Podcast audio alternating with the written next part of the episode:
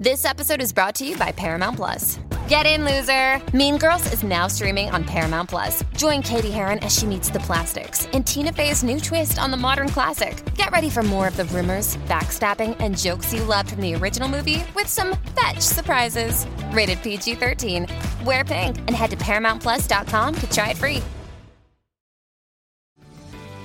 This episode is brought to you by Paramount Plus. An unlikely friendship begins in the Paramount Plus original movie Little Wing, starring Brooklyn Prince with Kelly Reilly and Brian Cox. Reeling from her parents' divorce, Caitlin steals a valuable bird to save her home, but instead forms a bond with the owner, leading to a new outlook on life. Little Wing, now streaming exclusively on Paramount Plus. Head to ParamountPlus.com to try it free. Rated PG 13. This episode is brought to you by Pepsi Wild Cherry. Pepsi Wild Cherry is bursting with delicious cherry flavor and a sweet, crisp taste that gives you more to go wild for. Getting wild may look different these days, but whether it's opting for a solo Friday binge watch or a big night out, everyone can indulge in their wild side with Pepsi Wild Cherry. Also available in Zero Sugar. So grab a Pepsi Wild Cherry and get wild. You are tuned in to Americana Music Profiles. Thanks for joining us for the second season, brought to you exclusively by Americana Rhythm Music Magazine.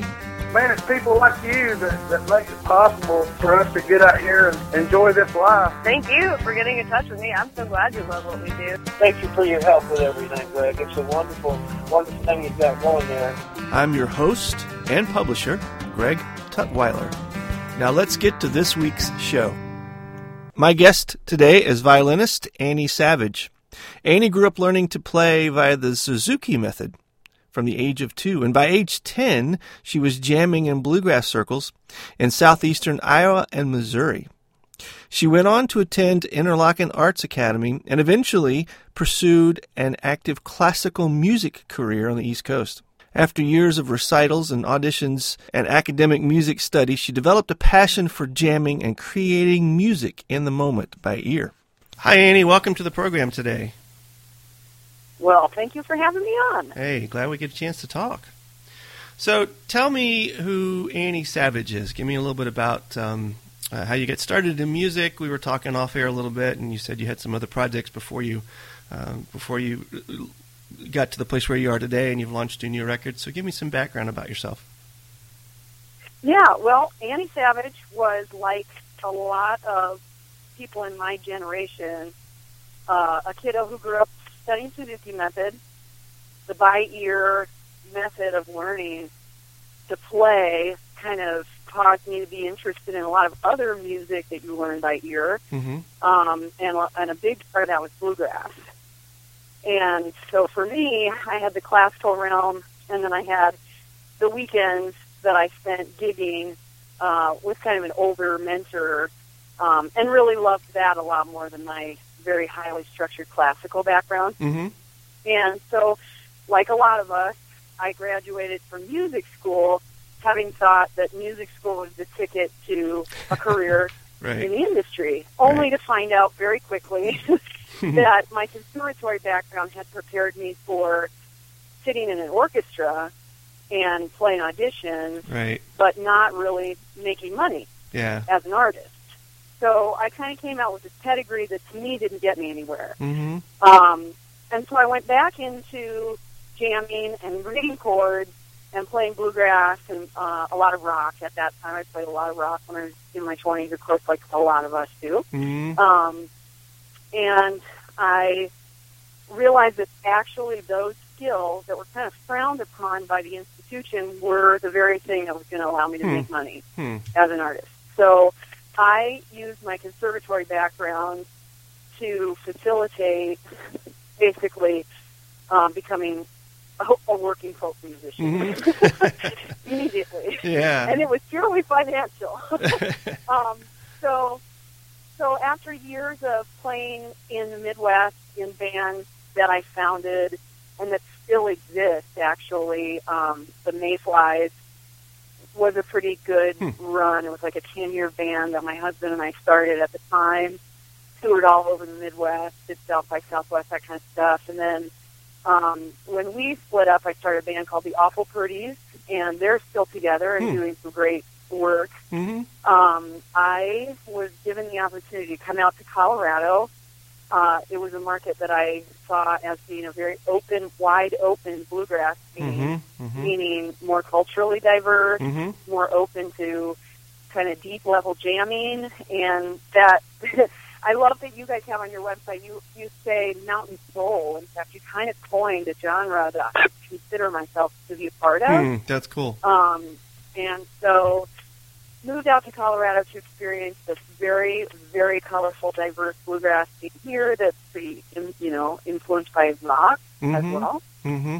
And uh, played in a band called Jeff Scroggins in Colorado. We toured for three years. I got to see the industry kind of at its more international level. Spent a few years going to IBMA Mm-hmm. started doing conferencing and realize that there are a lot of people out there who have a very similar background to mine. Mm-hmm. They love music. They wanted to pursue music. The institution didn't necessarily prepare them for making a living Mhm. because the the orchestra world has changed so much over the past 10 years. Right. And now we're kind of out here using our musical skills to try to come up with some kind of career, and it ends up looking like nothing that you could fit inside a Tower Records genre, right. nothing that you could really fit inside, um, you know, a record label mm-hmm. even, Mhm. and ends up being just kind of an artist life. Yeah. And Yeah. so I feel like I'm making up my own reality every day. It's like um, Inception Mhm. on a good day. yeah. Well, the cool thing is, is that that what you just described, the the the the fruit of that is catching on to the listener. That that is one of the Americana is one of the fastest growing genres of music right now um, out there. People are just consuming it. The festivals and and uh, you know the the iTunes and and YouTube. It's it's all over the place. Yeah, I think it's the authentic. Sure. You know, there's there's a lack, there's a great truth in our society that between our kind of overblown economy and big box world that we're, you know, I think that a lot of people are missing the authentic. Mhm. And if I if I look at Americana as kind of what what pulls all of this music together, it would just be that there's kind of a nostalgia Mhm. there in many of the genres that kind of fall under the Americana umbrella. Mhm. And I'm definitely a nostalgic person at heart. I don't have a fancy house. I, I don't have, uh, you know, I don't fixate on the modern kind of picture of modern America as much as I look back in the past and say, wow, there was a lot of good there too, Mhm. a lot of authentic- authenticity. Mhm. Um, and how do we get back to that? Sure. Yeah. Yeah, and, and music, especially Americana, folk, roots, bluegrass, mountain soul, all of that gives gives artists a platform, and it's a peaceful platform. You can you can speak your mind, and, and it doesn't have to turn um, it doesn't have to turn people against each other. You, you as a musician, you, you, write your music and, and you tell a story, you speak your heart, and people line up with that. So it's really cool that way. Well, I've also found in in this genre, uh, you know, kind of if if genre even exists, but in the Americana field, that there's still a mentorship Mm-hmm. from one person to another Mm-hmm. that is required to Mhm. transmit music by ear, Right. um, which is something that I spend a lot of time doing. I definitely teach notation because I get um, the value of basically notation serves the interest of 60 people who are trying to all do the same thing at the same time. It's a great tool to have. Mm-hmm. Um, it's not necessarily something that serves you once you get out of that situation, but um, but it can. And so my approach as a as a as an artist is like half performer, half educator, and my education um, endeavors really almost look like mentorships.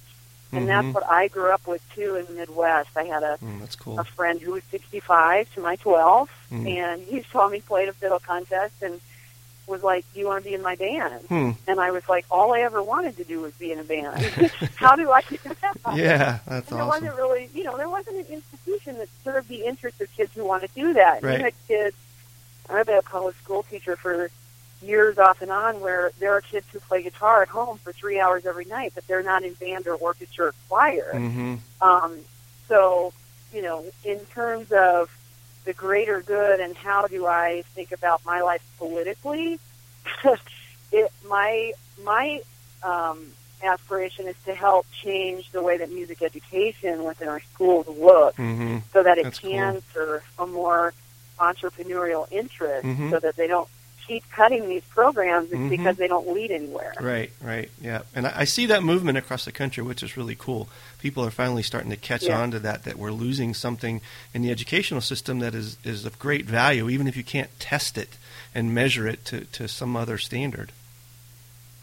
Yeah, I agree. There's some, and I think that it has to do with um, it doesn't align with a career path Right. that most teachers are, are feel very secure in sending their kids down. Mm-hmm. Whereas math and science are very clear career paths. Sure, sure. Um, it seems to me that if you could re- revamp the way that the arts are taught and take advantage of the internet and all the tools that we have out there for artists to represent themselves, mm-hmm. maybe they wouldn't cut the programs. Maybe there would be lots of artists making a living. Yeah, yeah, that's cool. And in in in that vein, in, in talking about instruction, you have a, a new book out, right? Uh, fairly recently. Yeah. Tell me about that a little bit. I do. Yeah. Um, my book is called Join the Jam. It's geared for people who identify themselves as traditional string players or even more so secondary public school orchestra programs where we do have the captive audience of people who are playing the violin, viola, cello, bass, and those people are looking to round out their ability to sight read with jamming, improvising, playing twin fiddles. Um, my I have a real nostalgia based affinity for the art of playing twin fiddle, Hmm. um, as Bobby Hicks and Kenny Baker did together, and Mhm. lots of Texas fiddle players have done for years. I, Mhm. That's one of my favorite art forms, and it seems to me that that fits exactly within the curriculum of public school orchestra. So Hmm. there's an extensive chapter on twin fiddling and how to play not with 60 people in an ensemble, but how to play with one other person effectively and Cool. trade off parts um, and think in terms of almost almost like being in a band Mhm. is really what I want for my students. I want them to feel like through their smaller ensemble work that they could start a band, be in a band, enjoy that process, um, and I have done. I've come closer to that with Join the Jam than I had previously with just the Savage Fiddler Method book, which was my first book, but really focused on fiddle tunes Mm-hmm. and not improvisation as much. Okay. And what is the? I in my notes here, I, I have um, that you have this method called the Savage Fiddler, and you just mentioned that. What what is that? Yeah. Well, and I it's a, it's a tricky one because, like, I teach the Wernick method, um, and that's a system for jamming that Dr. Pete Wernick, you know, Mm-hmm. invented. Okay, Dr. Uh, Pete Wernick. Do you know Pete Wernick, Sure. the banjo player for Hot Rize? Yeah, Yeah, yeah. yeah. So he has um, an international network of people that teach what's called the Wernick method. Okay, right. And some people would hear that and be relatively skeptical because who's going to brand, who owns jamming? All right. You know, Okay. who owns this process that is generally a mentorship relationship from one person to another? So to Mhm. take that and make it kind of a um, a corporate entity is has fallen under some you know skepticism and that. Um, and so my method is the idea that you can actually use by ear learning with notation Mm-hmm. and that nobody is losing out. Hmm. So I use notation to communicate a lot of the music that I have in my books. Mm-hmm. After years of only teaching by ear and feeling like that was the most pure method of transmission of roots music, Mm-hmm. I found a way to combine videos, play along tracks, an extensive online piece Okay. with notation so that I feel like I'm in neither camp. Yeah. I'm not a notation person. I'm not a by ear person. I'm a whatever works kind of teacher. Mhm. Um, and I had many years ago, I was getting ready to teach a class of kids who were string players, Mm-hmm. and I only had them for the day. So I was thinking, what are they going to walk away with if they can't remember the song? Mm-hmm.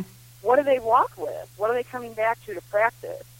And one of my cohorts said, why don't you give them notation? I said, well, I don't teach roots music that way? And she said, why not? Mm, And it was like, yeah, why not? mm, that's cool.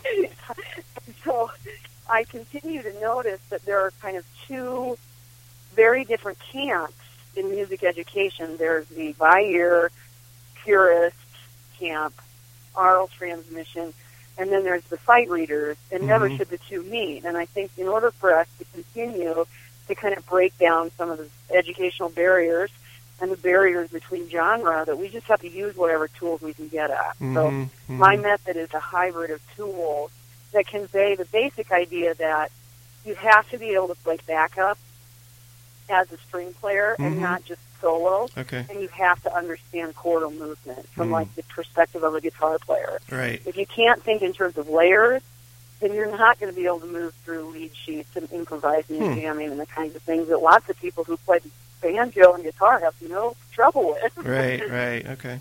So if if somebody's interested in, in wanting to learn more about that part of, of who you are and what you do, uh, how could they f- how could they get in touch with you? How could they join one of your classes? Is there a uh, you you mentioned online? Is it is it exclusive that way, or do you have a classroom setting where you live that you could that you teach? I do. I have kind of a three-tiered um, system that I can offer. One is just going to the website, which is just www.savagefiddler.com. Mm-hmm. That gets you all, access to all the online lessons and the play-along track, um, as in addition to PDFs of the notation. Okay. You can literally either purchase the method, purchase the new book. You can go on and try. Um, you know, with online uh, education, I think most people notice like the amount of material that you have available can be very uh, overwhelming. Actually, Mhm. you may pay only five dollars for a sixty-minute, you know, instructional video that it can be really difficult to navigate. Mm-hmm. So I have a really easy to navigate site where Okay. Cool. all of the lessons are arranged progressively. People could literally go through and with a couple Skype lessons or a nice private teacher, they could almost teach themselves how to improvise using the tracks and the tools that are there. That's awesome. Um, another thing that I do with the band or without the band is to go in the public schools, visit the classroom, and then go back and either perform a concert with the kids um, or just offer them licenses for the Savage Fiddler method. Mhm. So I do go into the public schools quite often, okay. um, cool. and I'd say that's one of my favorite things to do. And then, of course, I teach physical classes in jamming using both the Savage Fiddler method and the Wernick method here out of my house. So I Mhm. An, out, an outbuilding that is a studio that Mhm. I teach out of at my um, residence, and it's called the Farm School um, or the Folk Art Revival Music School. Okay. So we have like a little house here for group classes and private lessons, and we routinely teach. You know, we'll have a class or two going all the time on Sunday afternoons of adults and kids who want to learn how to improvise Is that there in Colorado? Is that I, I'm not sure we established that early when we were talking. Yeah, Yeah. Okay. it is. I'm in, I'm in Lafayette, Colorado. Um, I have the farm school. It started in Iowa City. Um, it's been basically a little beacon for house concerts, group classes, private lessons. Mm-hmm. Cool. um, for over 10 years. okay. And it basically moved with me. And then whenever I, um, you know, if I, where, wherever I am, I hire the staff and then work with the Wernick method to make sure that we're really getting our adult Sure. classes, kind of Okay. some quality control there. Yeah. Um, you mentioned the band a couple minutes ago. The band is called the Savage Hearts, and um, your your newest thing going on is the new CD, right? Called "Playing It Forward." Yes, we just received word yesterday that um, we took the number one spot for album of the month in October on the international folk chart. Cool. Um, and Congratulations. our single age um, was the number two single of the month as well. So we're just running a great radio campaign right now. Um, we covered Jim Croce's Age Mhm. as the featured single on the album, and I think that that was like a really accessible track for people. So Sure. the band is doing great in radio. Um, behind the scenes, we're booking out the spring. We've got some great festivals coming up, and um, we're just now we're putting the album to use in booking and publicity and all that kind of thing. And it's so far so good. What what led you to pick that song, "Age," the Jim Croce song? Right. well, um, I was at. I think I reached a point in my career that I would have I would have called a pinnacle. Um, years ago, when I was invited to play fiddle with the band Jeff Scroggins in Colorado, Mm-hmm. we toured all over the world. I was able to do workshops at camps like Nimble Fingers and Steve Mhm. Kaufman's acoustic camp. A lot of places that to me were like national level destination camps. Mm-hmm. Mm-hmm. Um, and I thought I would never walk away with, never walk away from that project.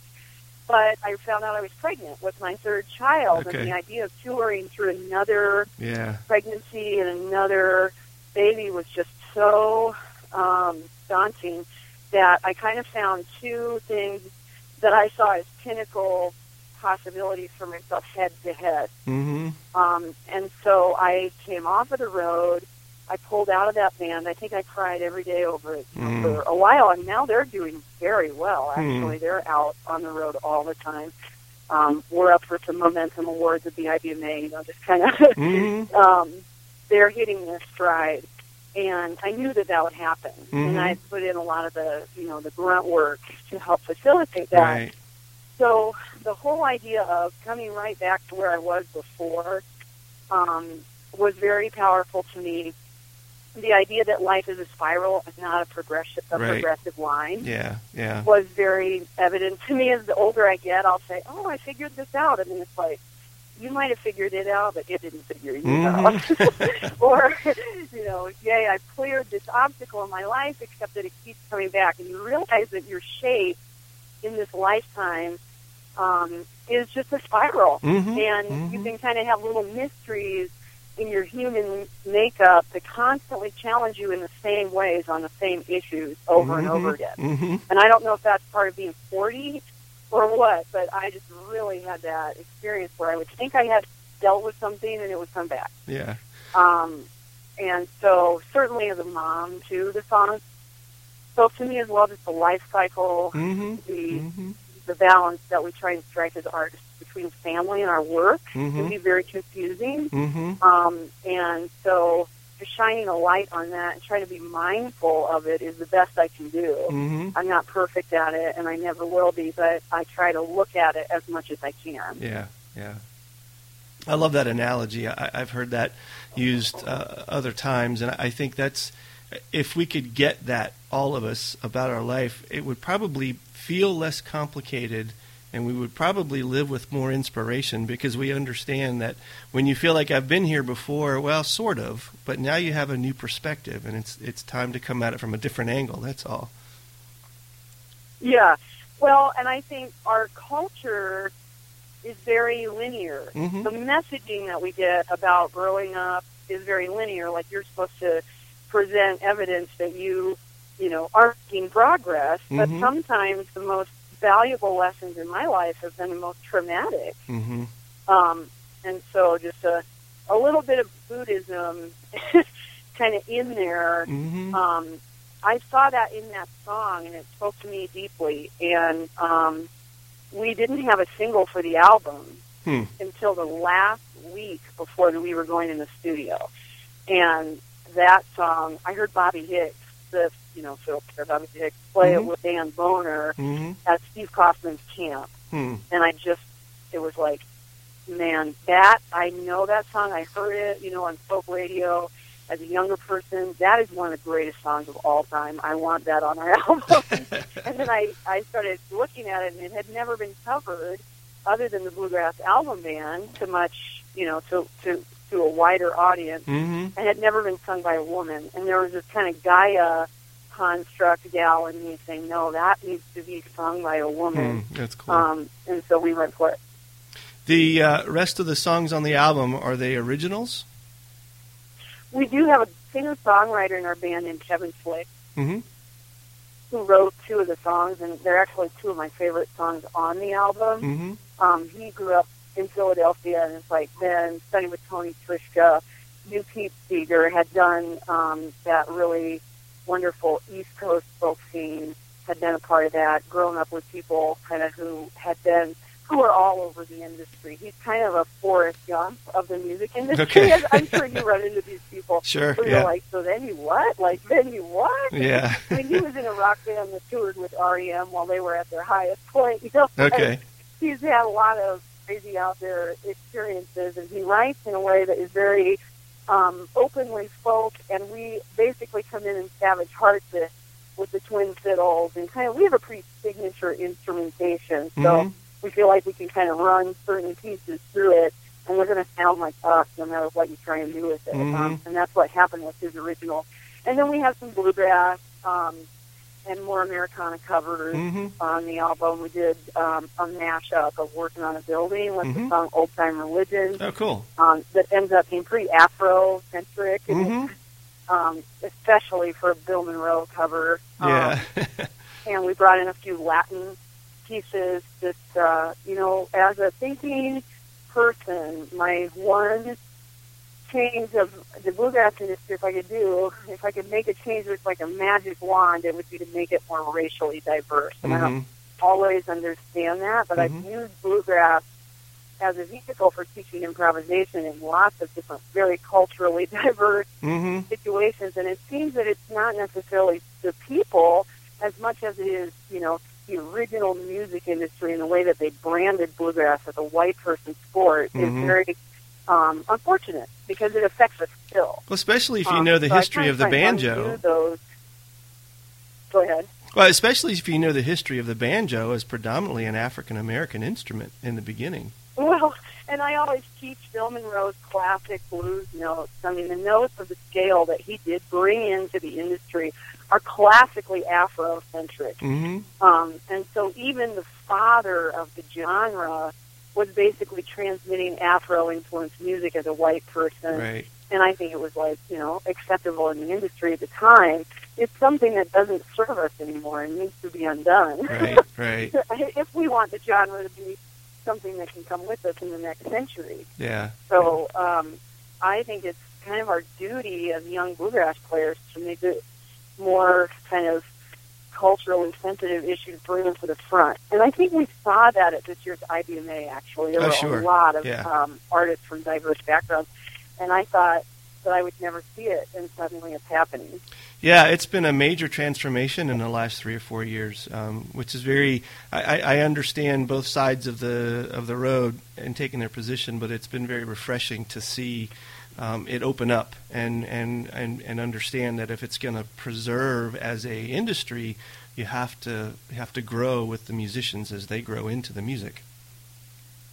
Yeah, it's the only way that it can happen. And I see there are bluegrass festivals that may be able to continue for the time being. Um, but when you go to teach it in classrooms and in situations that are not, you know, kind of artificially made to be Caucasian specific, hmm then um, you're not dealing with. It, I mean, our culture is just not homogenous.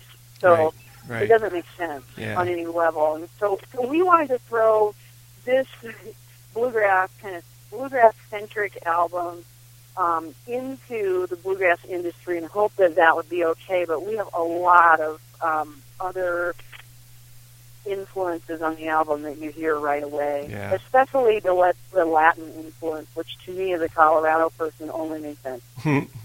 That's cool. Um, so tell tell me how tell us how people can find you guys, how they can get a hold of a copy of the album, how they can get in touch with you if they want to learn more about your, your camp or your, your online lessons and, and the, the rest of your music. Yeah, we would. Um, I would suggest that folks find us at www.thesavagehearts.com. Um, it's got a lot of information about the band. Got some information about the outreach and the teaching that we do. You can get the album. You can sample the album. Uh, you can read more about all the individual members in the band and what we really do when we're out there on the road.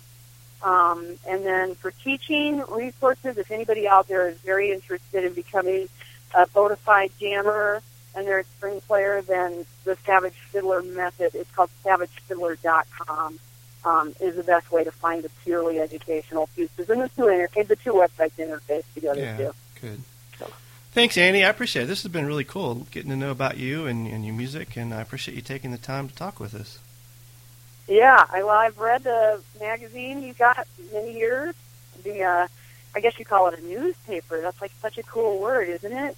Yeah, it is. We call Um, it. Yeah, it's. I think a, it's a bona fide newspaper. Yeah. um, Yeah, we call it a magazine, but uh, we call it a magazine. Yeah. But I, I, I love the um, organic feel of that, and and um, so yeah, it, it's it's work. It works. it's a newspaper. It smells like a newspaper. It does. It feels like it too, especially when you pick it up and get ink like, all over your hands. that only non-glossy pages can deliver. right, right. yeah. Um, yeah, it's always always good to see it out at the conferences, and you. I actually, you got your. You must have some serious legs on the ground because it's always there. Yeah, I appreciate it. so Well, it's congrats on that, and I. Great to talk to you. Thanks again for tuning in to this episode of Americana Music Profiles. Find us on iTunes at Americana Music Profiles and on the internet at AmericanaRhythm.com.